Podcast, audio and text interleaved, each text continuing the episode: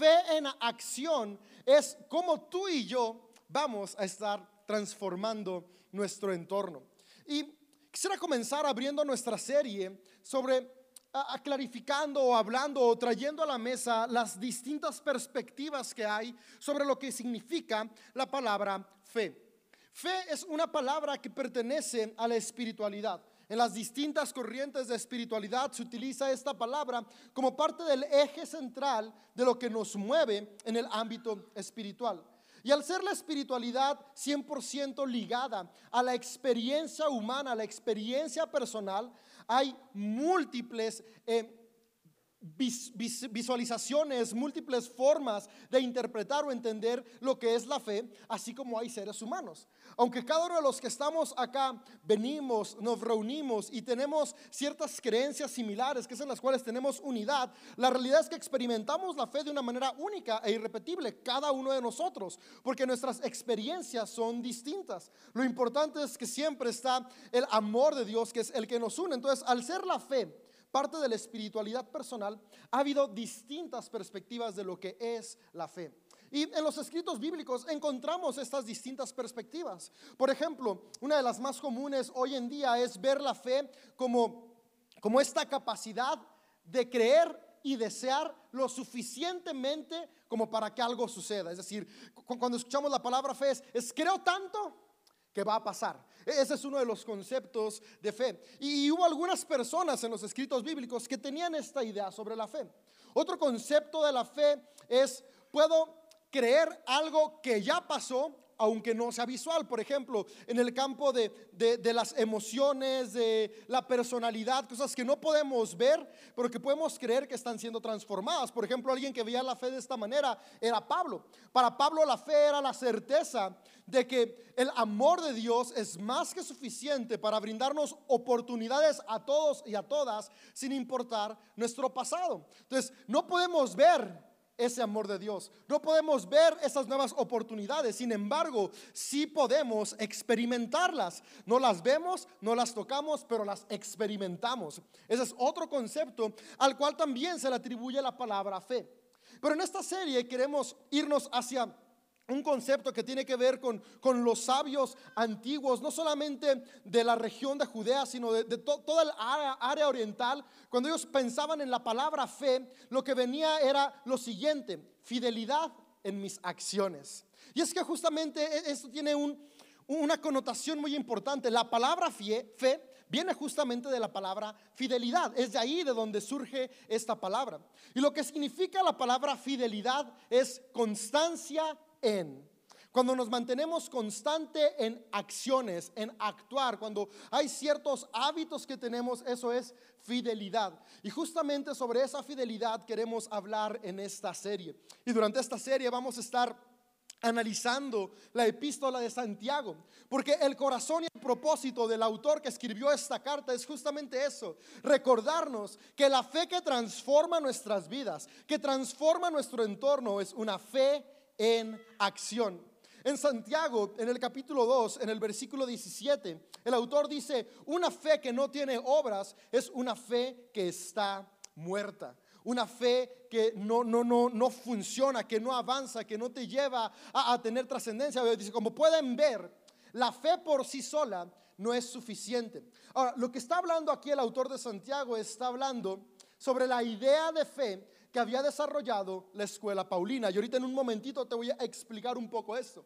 Dice, a menos que produzca buenas acciones. Es decir, para que la fe sea suficiente, tiene que ir acompañada de buenas acciones. Y es en esas buenas acciones que queremos enfocarnos en esta temporada de sermones, de predicaciones. Buenas acciones que inspiren a transformar nuestro entorno.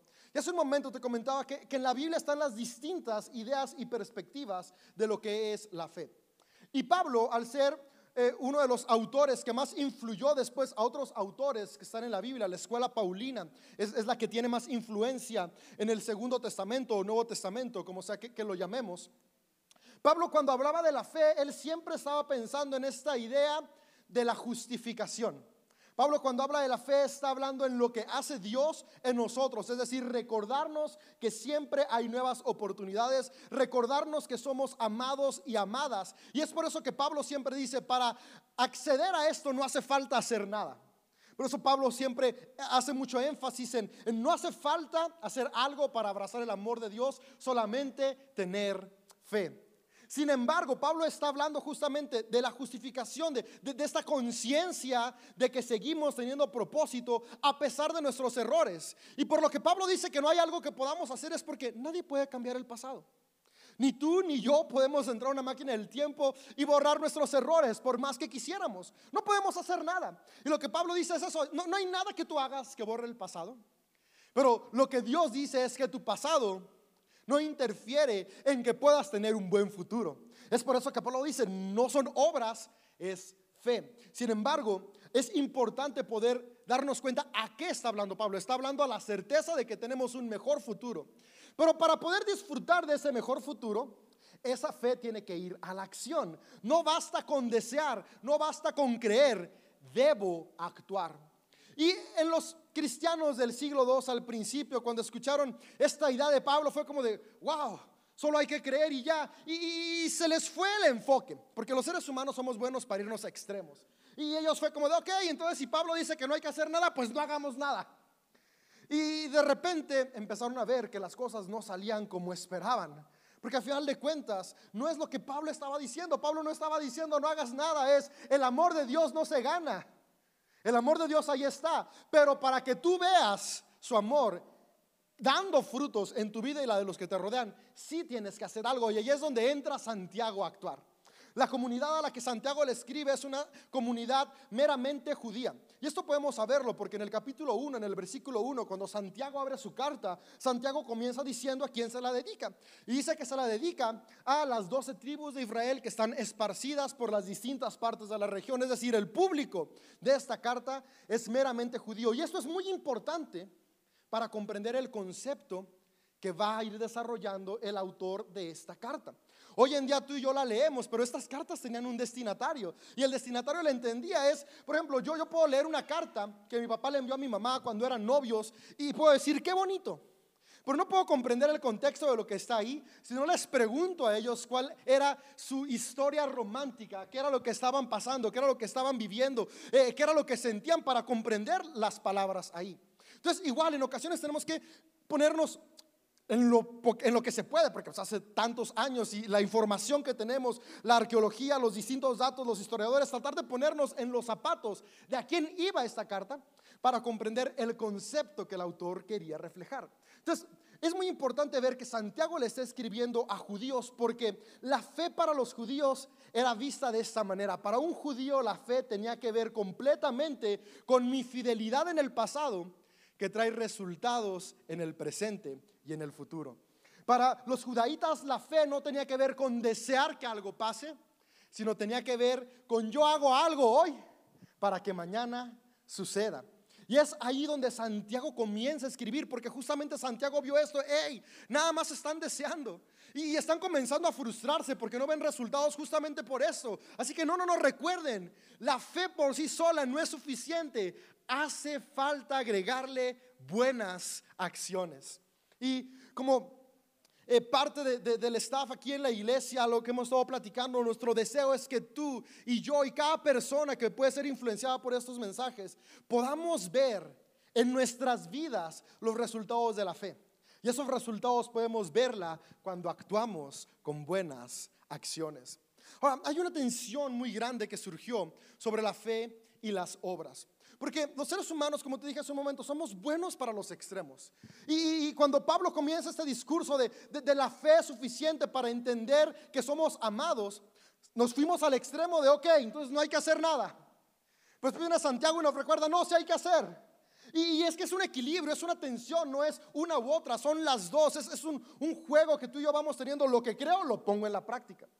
Pero después fue pasando el tiempo y de repente de nuevo los seres humanos que somos buenos para buscar cómo oprimir a los otros, quienes estaban en el poder, dijeron, ok, hay obras que pueden ayudarnos a controlar a los demás y se fueron al otro extremo donde, ok, Las obras son fundamentales para tu salvación. Si no haces y haces y haces, no puedes ser salvo. Y, y estaban estos, estos dos extremos, donde de repente hubo un momento de reforma y donde dijeron algo tiene que cambiar. Pero de nuevo, en lugar de irnos al equilibrio, cuando llegaron los, principales dirigentes de la reforma protestante, dijeron, ok, no, no, no, no es obras, es pura fe. De hecho, uno de los principales líderes del movimiento de reforma, que fue Martín Lutero, quería eliminar la epístola de Santiago del canon, porque decía, no, no, no, queremos quitar todas las obras y decir que solamente es por fe.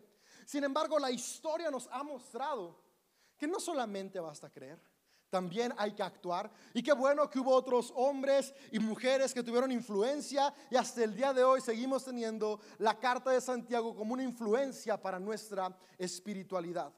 Y el día de hoy quiero hablarte sobre los primeros versos del capítulo 1 de la epístola de Santiago. Durante estas semanas vamos a ir viendo toda la epístola desde el capítulo 1 hasta cerrar con el capítulo 5. Así que hoy quiero hablarte sobre lo primero que Santiago habla de lo que es la fe. Y el primer concepto que Santiago nos presenta sobre la fe es justamente esto, el concepto de la constancia. Y si algo se va en tu mente, yo quisiera que se fuera esto, fe es constancia. Fe no es únicamente desear, fe es aprender a ser constante. ¿En qué? En mis buenas acciones. Y quiero leerte del versículo 2 al versículo 18 de la carta de Santiago.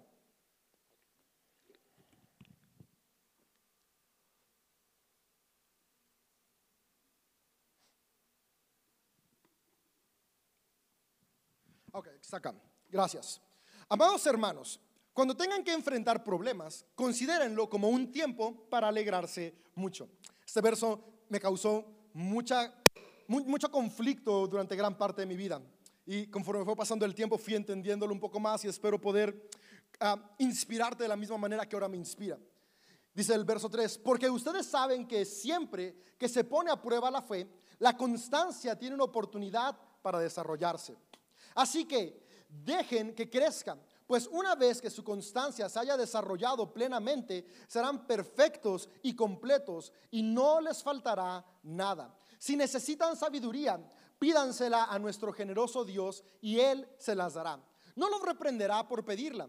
Cuando se la pidan, asegúrense de que su fe sea solamente en Dios y no duden. Porque una persona que duda tiene la lealtad dividida y es tan inestable como una ola del mar que el viento arrastra y empuja de un lado a otro. Esas personas no deberían esperar nada del Señor.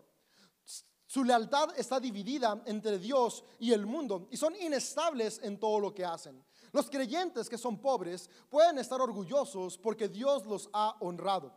Los que son ricos, deberían estar orgullosos de que Dios los ha humillado. Se marchitarán como una pequeña flor del campo.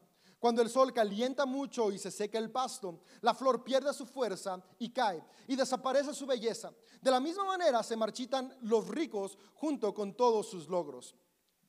Dios bendice a los que soportan con paciencia las pruebas y las tentaciones, porque después de superarlas recibirán la corona de vida que Dios ha prometido a quienes lo aman. Cuando sean tentados, acuérdense de no decir, Dios me está tentando.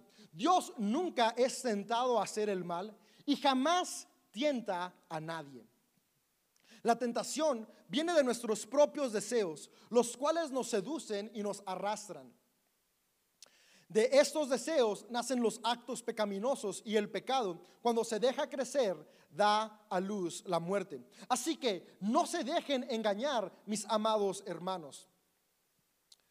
Todo lo que es bueno y perfecto desciende de nuestro desciende a nosotros de parte de Dios nuestro Padre, quien creó todas las luces en los cielos. Él nunca cambia ni varía como una sombra en movimiento. Él, por su propia voluntad, nos hizo nacer de nuevo por medio de la palabra de verdad que nos dio. Y de toda la creación nosotros llegamos a ser su valiosa posesión. En estos 17 versículos puede encontrar unos principios importantes en los cuales Santiago está enmarcando lo que es la fe. Una fe que es acciones constantes, buenas acciones constantes. Y hay varias cosas importantes y algo que me gusta es que está citando el contexto de por qué está hablándole a las personas de la importancia de cambiar nuestros hábitos. No sabemos en qué lugar está Santiago cuando escribe su carta. Sin embargo, sabemos la audiencia a la que le escribe y la principal influencia que esta audiencia tenía. Cuando surgen los primeros movimientos cristianos, estaba el movimiento de los judíos que habían visto en Jesús el Mesías, por lo tanto seguían siendo judíos, pero abrazaban a Jesús como el Mesías. Y por otro lado estaban los no judíos o gentiles que en Jesús habían visto a alguien a quien valía la pena seguir y habían comenzado también a seguir sus enseñanzas. Entonces estaban estas dos corrientes de cristianos comenzando a surgir. Aún no se llamaban cristianos, pero ya seguían los principios de Jesús, el Cristo. Entonces Santiago está enfocado en la corriente de judíos que en Jesús ven al Mesías. Y esa corriente tuvo su sede, tuvo su punto de principal influencia en la iglesia de Jerusalén. Y en la iglesia de Jerusalén sucedió algo. Ellos estaban convencidos que el mundo ya se iba a terminar. Ellos estaban seguros, incluso Pablo escribe, ¿saben qué? O sea, yo voy a estar vivo cuando Jesús regrese. Él estaba seguro de eso. Podemos ver en su primera carta a los tesalonicenses, como dice, pues los muertos en Cristo resucitarán y los que estemos vivos seremos llevados. Él estaba segurito que ya venía. Ahora, muere Pablo, mueren las siguientes generaciones y Jesús no viene. Pero, pero, pero ¿qué, ¿qué, causó esto? Como ellos ya estaban seguros que Jesús venía, dijeron, ok, como ya se acaba el mundo, vendamos todo y hagamos una comunidad donde todos tenemos lo que todos hemos estado vendiendo. Entonces empezaron a vender sus posesiones, sus tierras, a dejar de trabajar. Estaban nada más reunidos, compartiendo el pan, la oración, diciendo en cualquier momento llega el Señor. Y el Señor no llegó. Así como pasa hoy en día, ¿no? En el año 2000 decían ya se va a acabar el mundo, en el año 2020, y vivimos con esta angustia donde en realidad Jesús no vino a recordarnos que el mundo ya se va a acabar, sino cómo transformar el mundo el tiempo que estemos acá. Pero regresando al contexto de, de por qué Santiago escribe esto. Esta iglesia se había enfocado y había dejado de trabajar a su alrededor y únicamente eh, estaban centrados en esperar que Jesús regresara. Jesús no regresa, dejaron sus trabajos, vendieron todo y hubo un momento donde todo se les acabó. Ya no había nada. Y es por eso que después en unas cartas adelante vemos que Pablo pide una ofrenda para la iglesia en Jerusalén. Porque la iglesia en Jerusalén se había quedado en la bancarrota. Y después empezaron a convertirse otras personas y, especialmente en el Evangelio de Mateo podemos ver cómo hubo algunos judíos de, muchos eh, recursos financieros que comenzaron a convertirse a la fe y comenzaron a ayudar a que esta iglesia avanzara. Pero Santiago escribe en el momento de crisis de esta iglesia. Y por eso dice lo siguiente, dice, ok, los pobres en Jesús pueden tener confianza porque, porque e, e, Él los ha levantado y a lo que se refiere es, en esta comunidad, aunque no tenías nada, cuando venías había suficiente.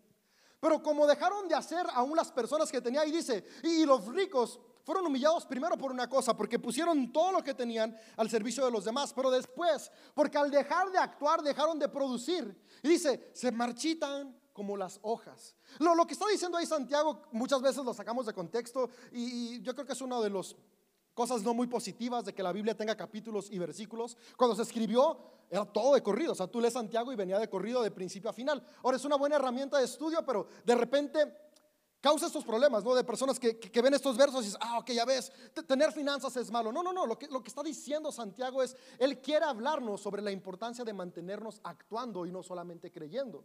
Porque esta comunidad se quiso quedar únicamente creyendo y dejó de actuar. Y los que tenían, aunque tenían mucho, se marchitaron.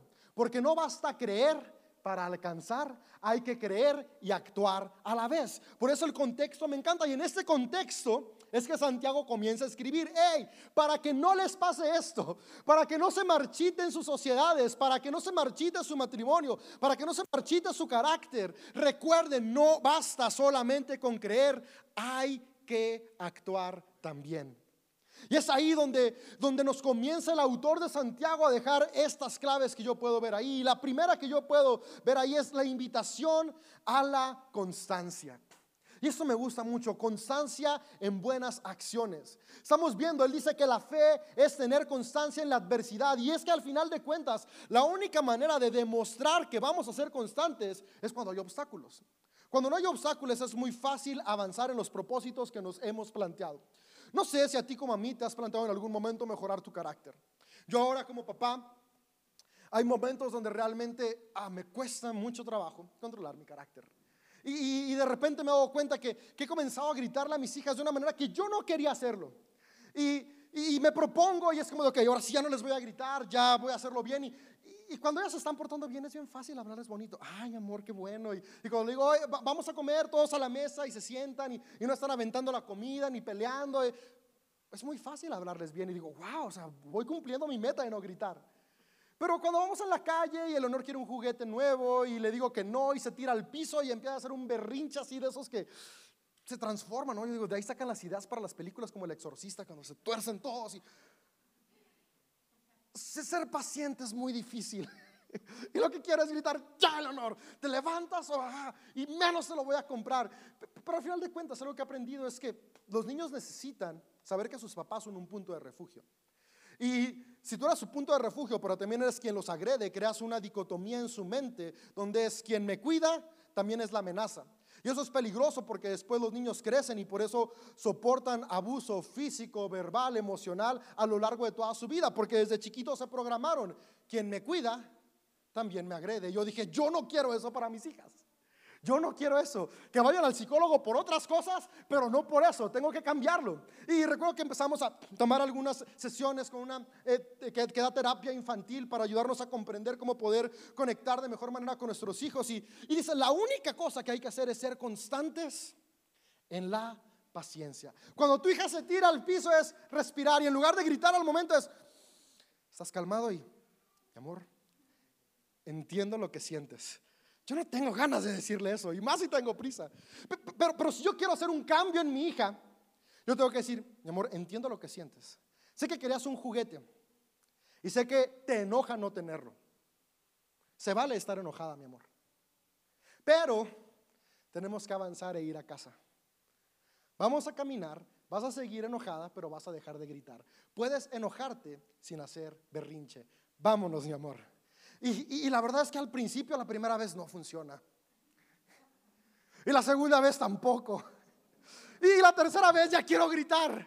Pero me acuerdo, yo quiero tener hijas en el futuro sanas emocionalmente, que no relacionen el abuso con el amor. Entonces, tengo que tragarme mi enojo y respirar y, mi amor, se vale estar enojada, entiendo tu enojo.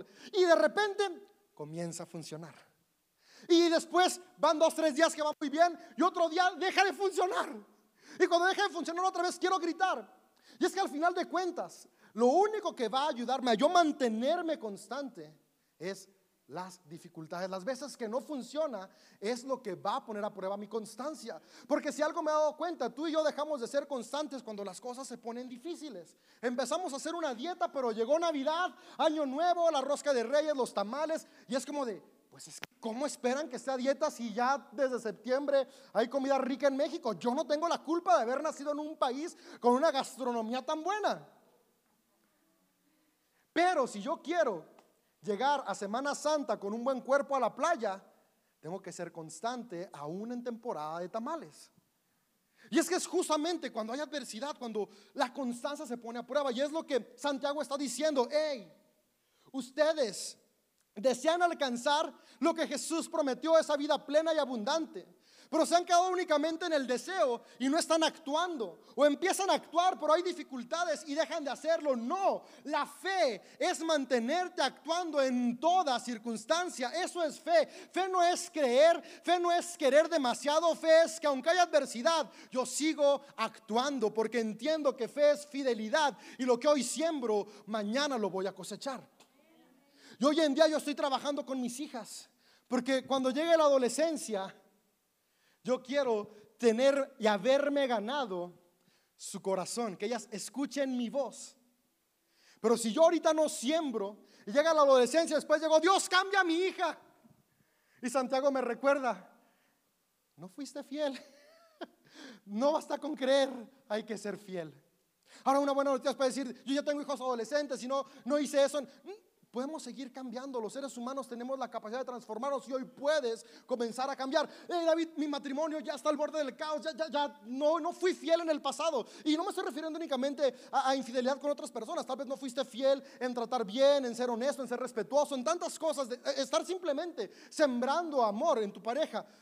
Hoy puedes comenzar a hacerlo. Justamente esa es la invitación de Santiago.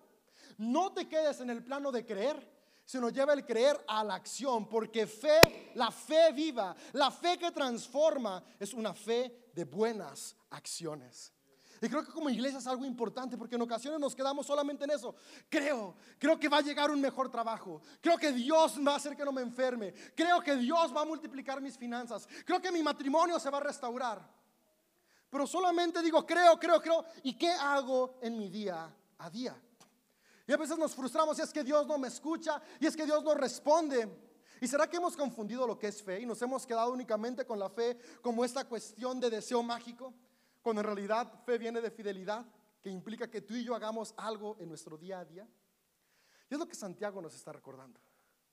Fe es eso, constancia en buenas acciones en mi día a día. Los cambios pueden suceder cuando pongo mi fe en acción. Yo estoy convencido que en este lugar y en línea vemos hombres y mujeres con la capacidad de transformar nuestro carácter, nuestras relaciones, nuestra familia, nuestros negocios. Pero la invitación es comencemos a tener una fe en acción, pasar del creer al hacer lo que creo. Y Santiago dice algunas cosas importantes. Una de las cosas con las que comienzas es esa que te dije, la constancia. Y la segunda cosa que yo veo, Santiago habla de la sabiduría. Después de decir, sé constante en las dificultades, dice, si alguien necesita sabiduría, pídasela a Dios.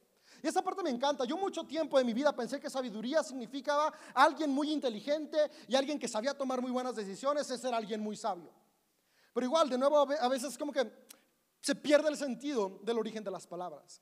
Y lo que sabiduría significaba, al menos en la época en que se escriben eh, los, los, textos que conforman tanto el primer testamento como el segundo testamento, sabiduría estaba no relacionada a la inteligencia de un individuo, sino la sabiduría colectiva que los individuos podían tomar para mejorar sus decisiones. ¿Qué es esto? Es decir, sabiduría es cuando yo aprecio lo que generaciones anteriores ya hicieron y lo tomo para darle valor a mi vida. Es decir, volteo y veo a mis papás. Y sus errores no los veo para reprocharlos, los veo para transformar mi vida. Sus aciertos los veo para imitarlos. Volteo y veo a las generaciones anteriores en nuestro país. Y lo que se equivocaron lo veo para no repetirlo. Y lo que hicieron bueno lo tomo para repetirlo. Eso es sabiduría. Cuando la inteligencia colectiva la tomo para inspirar mi vida. Por eso los textos bíblicos me encantan, porque son libros de sabiduría. La experiencia milenial de hombres y mujeres al ser movidos por Dios está ahí plasmada y cuando yo lo veo me inspira a yo también imitarlo. Pero también me gusta que en la Biblia no solamente encuentro la experiencia de hombres y mujeres que fueron hombres y mujeres movidos por amor, sino también veo cuando hombres y mujeres decidieron no ser movidos por amor y se equivocaron y es cuando vemos un montón de sangre en la Biblia. Y la sangre está ahí para recordarnos, no nos movamos con egoísmo, porque tal como dice Santiago, el egoísmo trae pecado y el pecado trae muerte.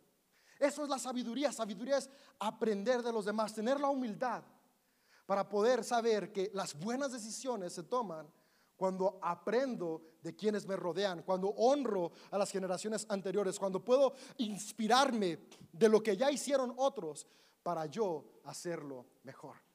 Queremos tomar mejores decisiones. Comencemos a aprender de lo que otros ya hicieron. Por ahí podríamos comenzar. Si vamos a emprender un negocio antes de iniciar, estudia la sabiduría colectiva, otras personas que ya hicieron el mismo negocio que tú. Te vas a casar, Platica con personas casadas, matrimonios funcionales, disfuncionales con todos y aprende de todos. De los disfuncionales a qué no hacer, de los funcionales a qué se hacer. Y eso vamos tomando buenas acciones para nuestro día a día que a la larga traen frutos.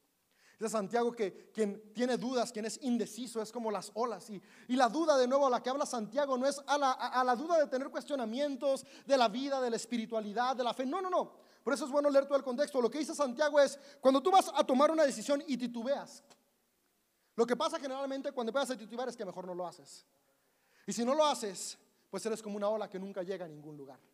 Solamente va y viene, va y viene. Y ahí es donde él dice, si no actúas y solamente estás, lo haré, no lo haré. ¿Valdrá la pena actuar con bondad? No valdrá la pena actuar con bondad. Al final de cuentas, no actuaste. Y llega el momento donde esperas los resultados y volteas atrás y nada pasó. Santiago dice, no, no, no, no titubeas. Actúa. Y, él dice, me gusta mucho cómo, se enfoca, ¿no? Y dice, que, vivimos movidos por Dios, porque al final de cuentas lo que es Dios, Dios es amor y la invitación es que las buenas acciones siempre van a ser esas acciones que son movidas por el amor. Y, cierra haciéndonos una invitación a mantenernos constantes aún en la dificultad, porque lo que quiere decirnos es, tengan ánimo. Tener ánimo no significa estar contento todo el tiempo, sino poder tener una actitud de optimismo sin importar las circunstancias. Va a haber momentos que nos va a doler, que la circunstancia va a hacer que nuestro corazón se destroce, va a hacer que, que, pensamos que ya no se puede más. Sin embargo, aún en medio de los momentos más difíciles, si seguimos respirando, tú y yo seguimos teniendo la capacidad de levantarnos y seguir actuando a favor de nuestro futuro y el futuro de los que nos rodean. Ser constantes, abrazar la sabiduría, que es la inteligencia colectiva, y mantener un buen ánimo. Tres buenas herramientas que encuentro en Santiago para transformar nuestra fe a una fe activa, a una fe viva, a una fe que transforma. Y quisiera cerrar ah, platicando tal lo que está en Mateo 17 en el versículo 20. Y tiene que ver justamente con esto de la fe. Porque a final de cuentas, la fe son acciones. La, fe, como, como estamos viendo, no es solamente creer, es hacer. Y en Mateo 17, en el versículo 20, podemos ver a Jesús diciendo algo increíble. Y dice lo siguiente, dice, ustedes no tienen la suficiente fe. Ah, un contexto. Podemos leer antes que había un chico endemoniado, el papá lo lleva a los discípulos de Jesús, los discípulos de Jesús no pueden liberarlo, va este papá con Jesús y le dice, hey, tus discípulos no pudieron, tú haces la chamba, ¿no? Y Jesús le dice a sus discípulos, hey, no tuvieron la suficiente fe, les dijo Jesús. Les digo la verdad, si tuvieras fe, aunque fuera tan pequeña como una semilla de mostaza, podrías decirle a esta montaña, muévete de aquí hasta allá, y la montaña se moverá. Nada le será imposible. Por mucho tiempo yo pensaba aquí, porque veía la fe desde ese paradigma que era solo creer, los seguidores de Jesús no creyeron lo suficiente. No, no, no, no tenían la suficiente confianza de que podían hacerlo. Y muchas veces yo estaba frustrado conmigo mismo porque yo decía, Tal vez no tengo los resultados que espero porque no creo lo suficiente. Me falta creer más, me falta más fe, me falta desear más. Y, pero, vi un punto de es que ya no sé cómo hacerle. Si lo deseo más que nada en el mundo y aún así no pasa, deseo más que nada cambiar mi carácter, deseo más que nada cambiar mi manera de, administrar. Y, y era como de deseo, deseo, deseo. Tengo fe. Porque yo veía la fe desde este concepto del siglo XXI de que fe es desear. Y yo veía acá y, decía, es que Jesús dice que si tengo fe como un grano de mostaza, es decir, si tan solo lo quisiera poquito, lo podría ver, podría mover una montaña, pero, pues yo quiero más que un grano de mostaza. Y después he platicado con muchas personas que es que yo tuve fe de que pasara y no pasó y yo lo deseaba y, especialmente en momentos críticos. Yo sé que el deseo es más grande que un grano de mostaza. Y yo era como de entonces, ¿qué onda? Pero cuando fui comprendiendo que para Jesús fe no era deseo, sino para Jesús era constancia en las buenas acciones, todo comienza a cobrar un sentido distinto. Y cuando Jesús dice, nada le será imposible, yo era como de, si creo mucho y hay muchas cosas que me son imposibles, aunque crea mucho, pero cuando lo comprendí desde el contexto que tenía Jesús, y Jesús no estaba diciendo, si lo deseas con todas tus ganas, si lo decretas con todo tu corazón va a pasar, sino lo que Jesús decía es, si actúas con fidelidad va a pasar. Y lo que dice del grano de mostaza es increíble, porque lo que Jesús dice es, si tú eres fiel en acciones pequeñitas como un grano de mostaza, pero constantes, porque eso es fe, fe es constancia en acciones pequeñas, esas acciones pequeñas a la larga traerán los frutos que esperas. Fe fidelidad, constancia en los pequeños momentos, un paso a la vez, un paso a la vez, un paso a la vez que cuando volteo atrás en el tiempo, ya estoy en donde espero. Por eso después dice, nada le será imposible, porque tú y yo podemos transformar nuestro entorno si cambiamos nuestra manera de ser. El año pasado leí un libro que me cambió la vida que se llama Microhábitos. Y cuando estaba estudiando para esta serie dije, eso es lo que Jesús estaba pensando. Porque en ocasiones queremos cambiar nuestra vida de un jalón. Y por ejemplo, yo recuerdo que hubo un tiempo que yo quería comenzar a despertarme más temprano. Antes de ser papá, tenía el hábito de despertarme a las 6 de la mañana y era súper feliz porque alcanzaba a hacer todo, leer, hacer algo de ejercicio, prepararme, llegar temprano al trabajo. Fui papá y imposible, imposible. tenía ya mucho tiempo despertándome 8, 9 de la mañana y eso era muy caótico. Porque no alcanzaba casi a hacer nada de lo que como que nutría mi vida, leer, meditar, hacer ejercicio. Y llegaba rayando a la oficina y estaba muy frustrado y siempre era como de, ahora sí me voy a despertar más temprano hoy. Y poner la alarma a las 6 y nada. Decía, ok, ahora sí mañana y la ponía y nada. Y de repente me despertaba un día, pero no era constante. Y cuando leí este libro de microhábitos, es, hey, a veces queremos cambiar de un jalón cuestiones que hemos hecho en nuestra vida por años. Y los microhábitos es la capacidad de cambiar un pasito a la vez. Y este libro lo que decía, ¿quieres despertarte más temprano? Esta semana despiértate cinco minutos más temprano. Y es posible. La siguiente, otros cinco, ya son diez. La siguiente, otros cinco, ya son quince. Y conforme vas haciéndolo, tu cuerpo se va acostumbrando y cuando menos esperas, ya te estás despertando a la hora que quieres. Pequeñas acciones que traen grandes resultados. Fe como un grano de mostaza, fidelidad, constancia en pequeñas acciones todos los días, constancia, constancia, constancia, hasta que ese granito de mostaza me permite mover la montaña, restaurar mi matrimonio, mejorar mi relación con mis hijos, mejorar mis finanzas. Y es donde Dios responde. Y es lo que Jesús nos invita a tener esa fe, fe en acción. Una fe en donde tú y yo somos socios con el amor divino, con esa esencia divina que está en todos y en todas, recordándonos que cada persona tiene la capacidad de crear un mejor futuro porque Dios está en cada ser humano. Pero ¿qué hace falta? Que abracemos esa fe que Santiago nos invita, fe activa. ¿Qué tanta? Como Jesús dijo, un granito de mostaza, pequeños hábitos. Hoy, ¿qué hábitos pequeños puedes comenzar a implementar? ¿Qué oración ha estado en tu corazón? ¿Qué deseas que cambie? ¿Qué has tenido mucha fe de deseo por años? Que hoy necesitas llevarla a una fe de acción. Mi recomendación es pequeños hábitos. Mejorar tu matrimonio comienza con una cita al mes, que después termine siendo una cita con tu pareja a la semana. Comienza diciendo alguna palabra de afirmación muy básica como te ves muy bonita, que después dentro de unos meses te lleva hasta poder escribirle un poema. Necesitas mejorar tus finanzas, comienza a hacer un presupuesto con lo que ya tienes. Te va a dar claridad para lo que viene después. Quieres salir de deudas, comienza a pagar las más chiquitas. Ese, es, un tip financiero que, tienen muchísimos expertos en finanzas. A veces queremos enfocarnos en la deuda más grande y entiendo, están los intereses y, la verdad ahorita no alcanzo a explicarte cómo funciona esta avalancha para salir de deudas, pero algo que está comprobado es si empiezas a pagar las más chiquitas, sales más rápido.